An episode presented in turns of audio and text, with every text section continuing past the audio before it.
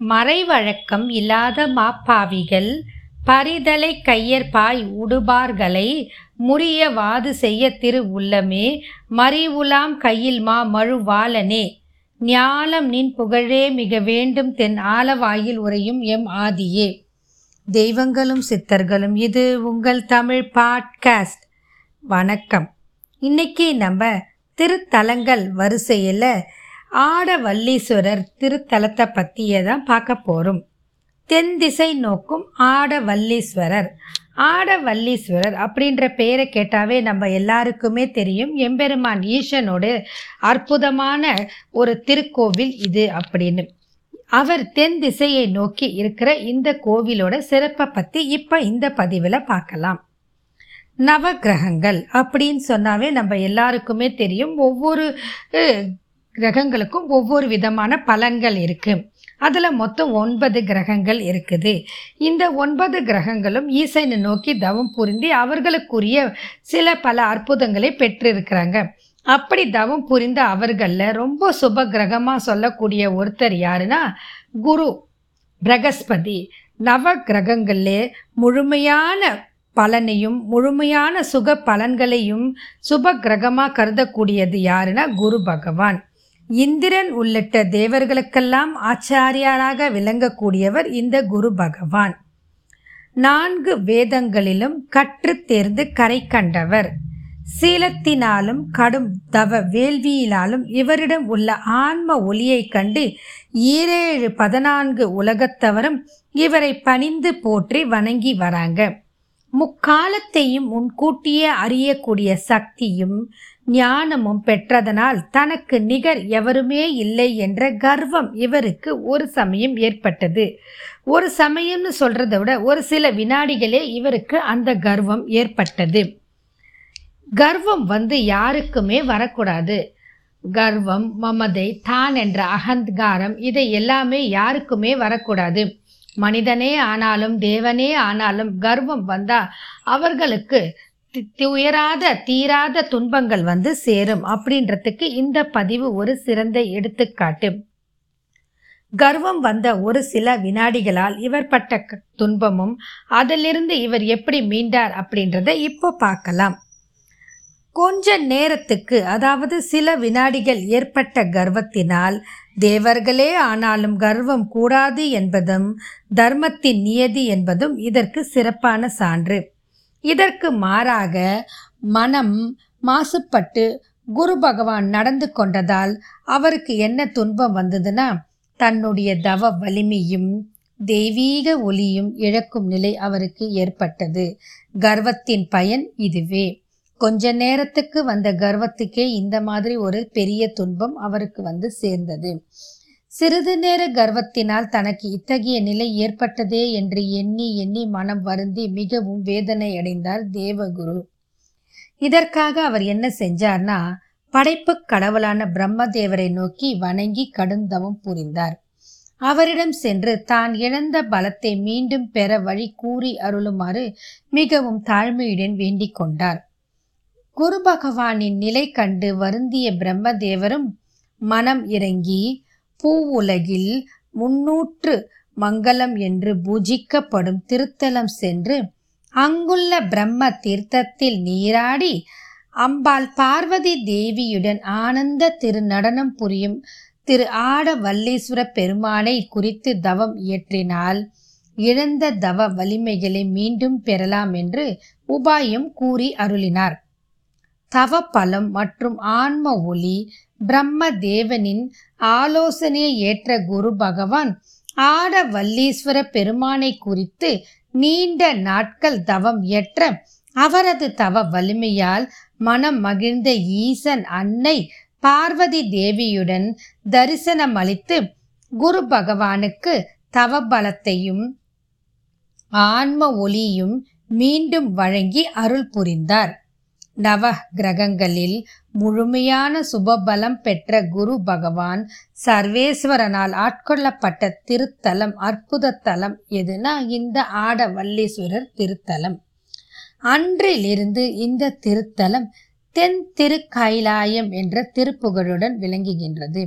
மேலும் இந்த கோவிலை எல்லாருமே பூலோகத்தின் கைலை என்றும் ஈரேழு பதினான்கு உலகத்தவராலும் பக்தியோடு பூஜிக்கப்படுவதாக தரப்புராணம் சொல்லுது. வரலாற்றில் தடம் படித்த முன்னூர். சங்க கால இலக்கியங்களில் மிகவும் சிறப்பு வாய்ந்ததாக கருதப்படும் பத்து பாட்டில் நான்காவதாக குறிக்கப்படுவது சிறு பானாற்று படை என்னும் இலக்கியமாகும்.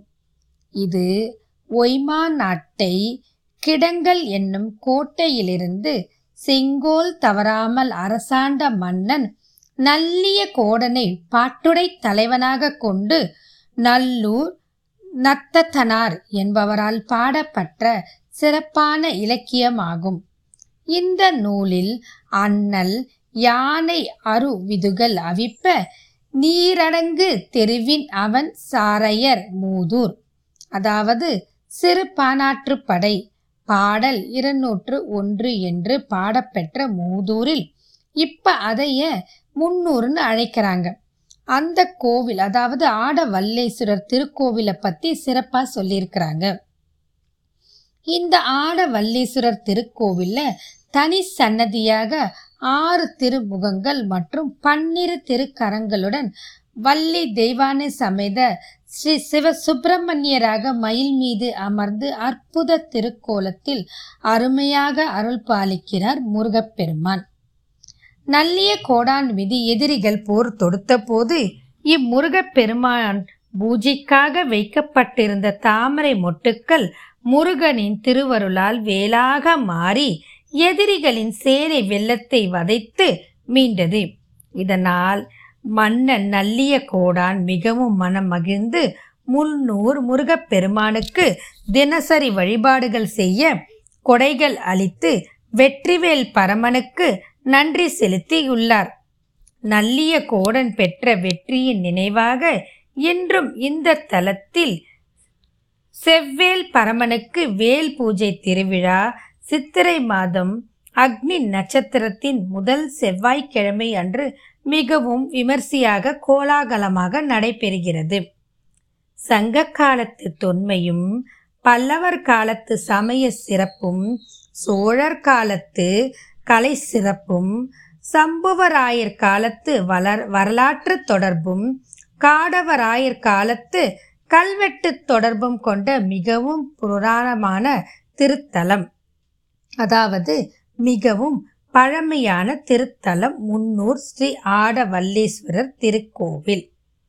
சோழ மன்னன் குலோத்துங்கன் எம்பெருமானுக்கு அன்பு பணிவிடைகள் செய்து வழிபட்ட போது ஈசன் தில்லையம்பலத்தில் ஆடிய ஆனந்த நடனத்தை காண வேண்டுமென்று பக்தியோடு வேள்வி செய்ததினால் அரசனை மகிழ்விக்க எம்பெருமானை அற்புத காட்சி தந்து தன் தேவியுடன் ஆனந்த நடனம் ஆடியதால் இந்த தலத்து ஈசனுக்கு ஆடவல்லீஸ்வரர் என்ற திருநாமம் ஏற்பட்டதாக தரவல் தல வரலாறு எடுத்து சொல்லுது.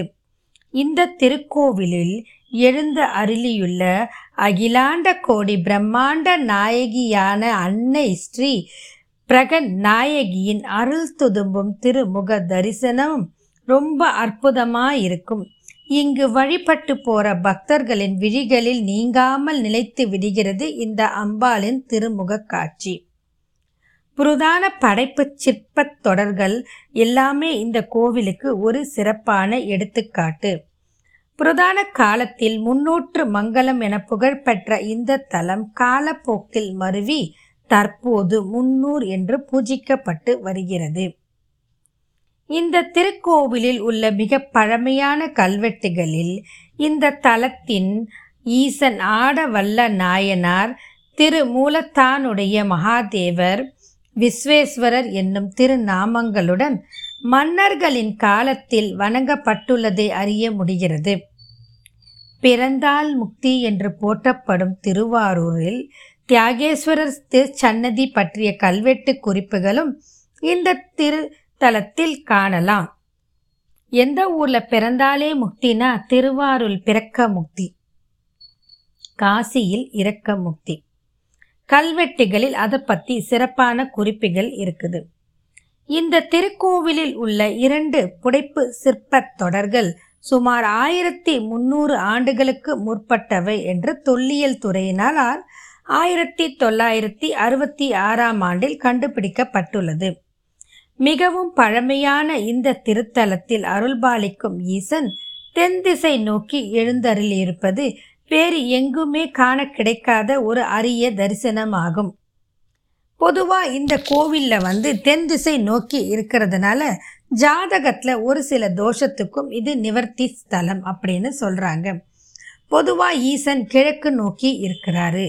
எல்லா கோவில்லுமே சுவாமி கிழக்கு நோக்கி தான் இருப்பார். கிழக்கு நோக்கிய சன்னதிகள் தான் இருக்கும். இங்கே இருக்கிற ஈசன் தென் திசை நோக்கி இருக்கிறதுனால இதற்கு என்ன சிறப்பு அம்சம்னா நம்ம ஜாதகத்தில் எட்டாம் இடமாகிய ஆயுள் ஸ்தானத்தில் தோஷம் இருக்கும். ஒரு சிலருக்கு தான் இருக்கும் எல்லாருக்குமே இருக்காது. அப்படி ஆயுள் ஸ்தானத்தில் தோஷம் இருப்பவர்களுக்கும் கடுமையான நோயினால் அவதியுறுபவர்களுக்கும் அளவற்ற இரக்கம் காற்றி அவர்களை காப்பாற்றவே இறைவன் தென் திசை நோக்கி எழுந்தருளியுள்ளதாக இந்த கோவிலோட சிறப்பான ஒரு வரலாறு சொல்லுது.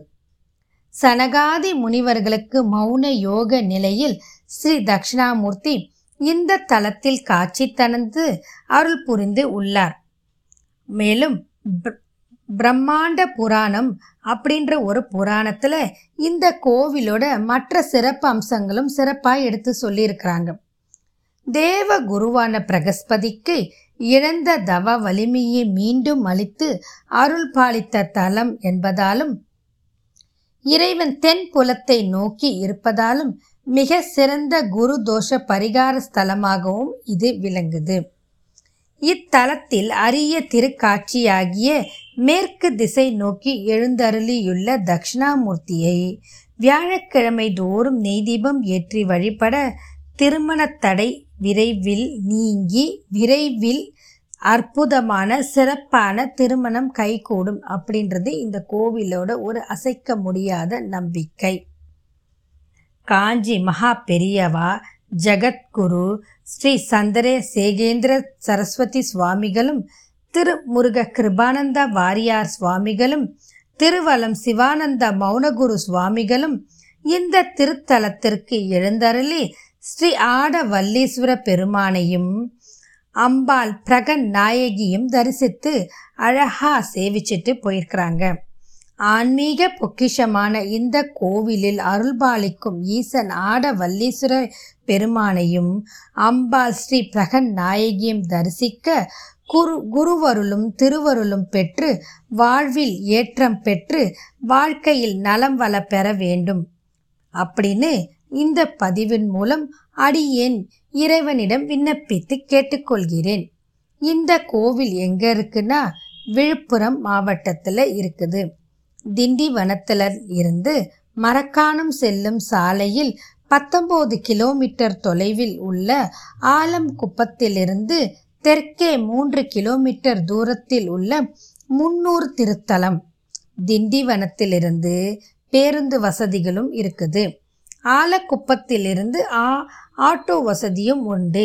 எனவே நாம் அனைவரும் வாய்ப்பு கிடைக்கும்போது இந்த திருத்தலத்திற்கு சென்று நம் ஜாதகத்தில் இருக்கக்கூடிய ஆயுள் ஸ்தான தோஷத்திற்கும் குரு பகவானுடைய அருட்பார்வைக்கும் கிடைக்க வேண்டும் என்று இந்த தலத்தின் இறைவனை வேண்டி வணங்கி கேட்டுக்கொள்கிறோம்.